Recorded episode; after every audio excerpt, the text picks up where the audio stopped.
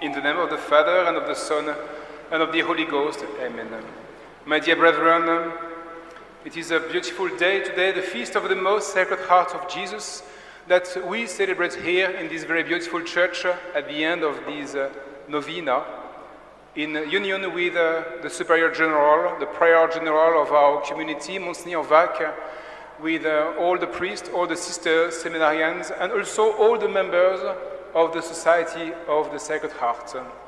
We are all united in prayer during this beautiful ceremony, and uh, we have to ask ourselves seriously today what do we need to do to be saved?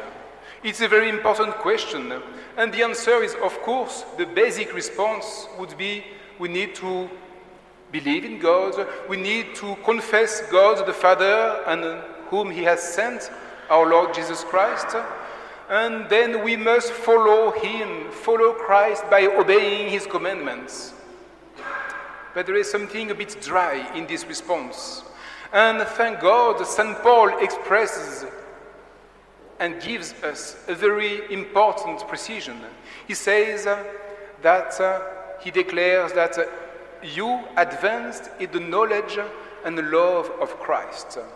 The love of Christ. If there is no love, our spiritual life is just something dry, it's some, just something superficial, just something exterior. And as we know, if there, if there is a lack of love, this is a real obstacle to holiness. If there is a lack of love, there is, this is a great deficiency, and it's only if we reject God that uh, we still know very little about Jesus. It's because there is a lack of love that so many people only know Jesus by name.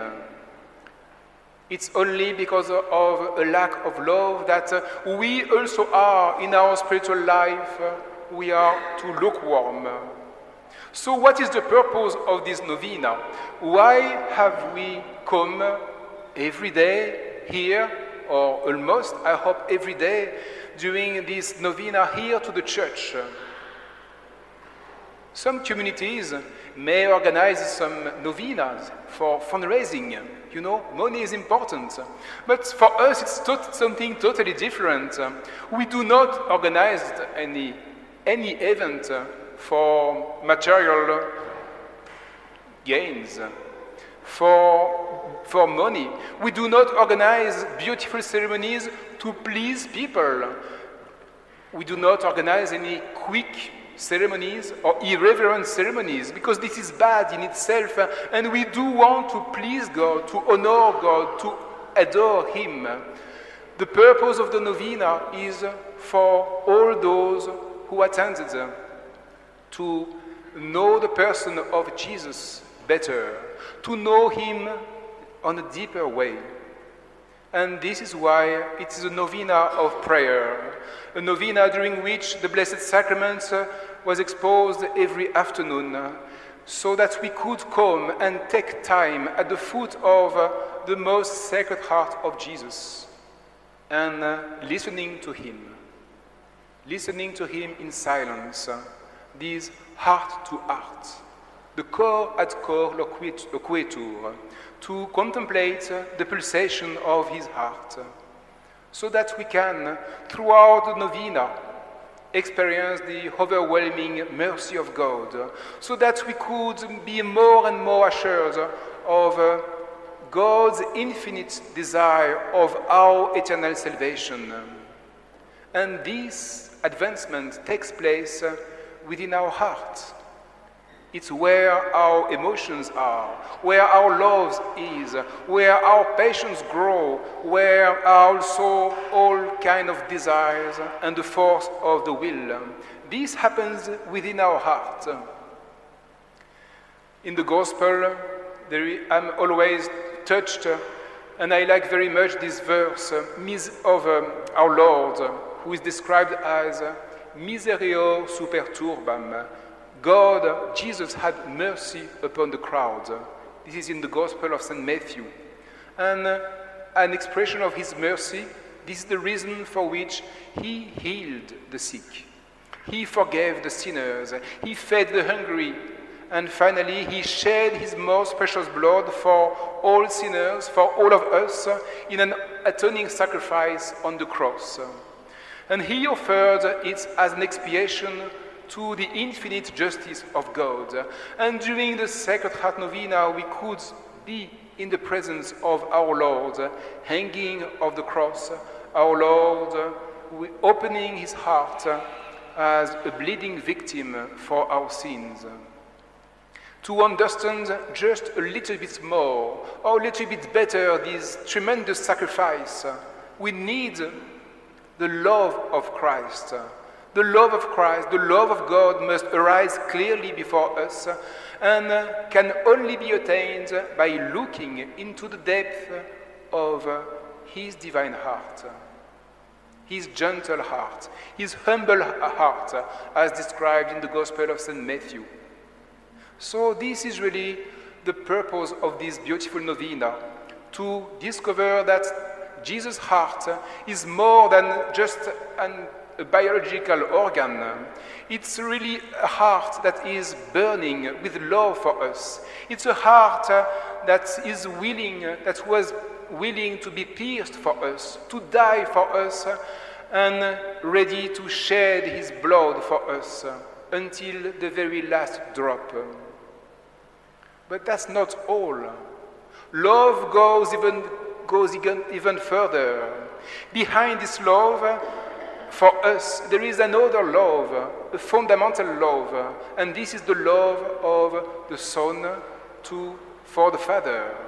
And this perfect love can be communi- communicated to us. You see, it's how Jesus' heart on the cross, when it was pierced, did not close but instead was opened.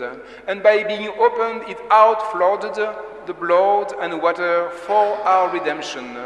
And these are the words that we can then understand a little bit better from the, the epistle to the Romans. The love of God was, has been poured out into our heart through the Holy Ghost that has been given to us.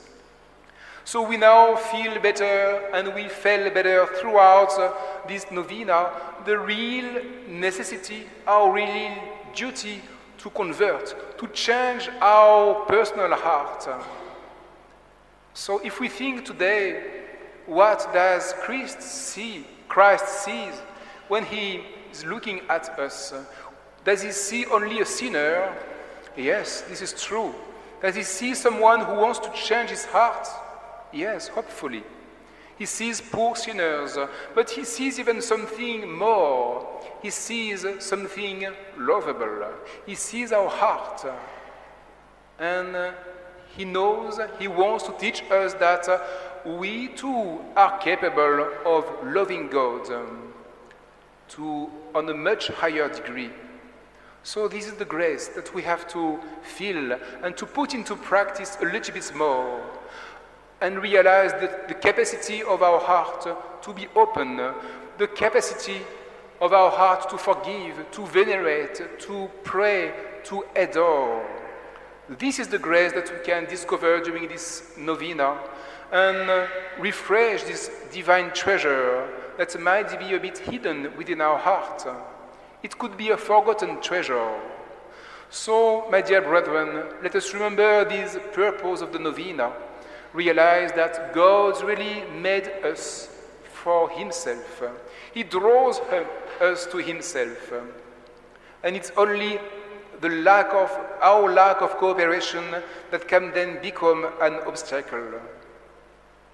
We need to honor Jesus' heart. We need every day in our spiritual life to give homage to his entire sacred humanity, we want our humanity to be then transformed by His. And this is how, throughout our life, by cooperating with divine grace, we can then need and we need to work on this kind of uh, heart transplant. So, this is the grace that I wish to all of you, to all who even came a few minutes, a few seconds during this novena, and uh, who were attracted by the signs outside by uh, the bunting, by uh, people who were coming here, by people who were touched by the sacredness of the church, by the silence, uh, by the spirit of prayer, by uh, hearing people praying, uh, by seeing someone going to confession. You see, all these little miracles start with very little things, and God is in control of everything. So, from the deepest part of our, our hearts now, we can say a real, a sincere, and very generous Deo gratias. Thank God for this beautiful novena. Thank God for these nine days of prayer, of adoration, of reparation, in preparation for this feast day.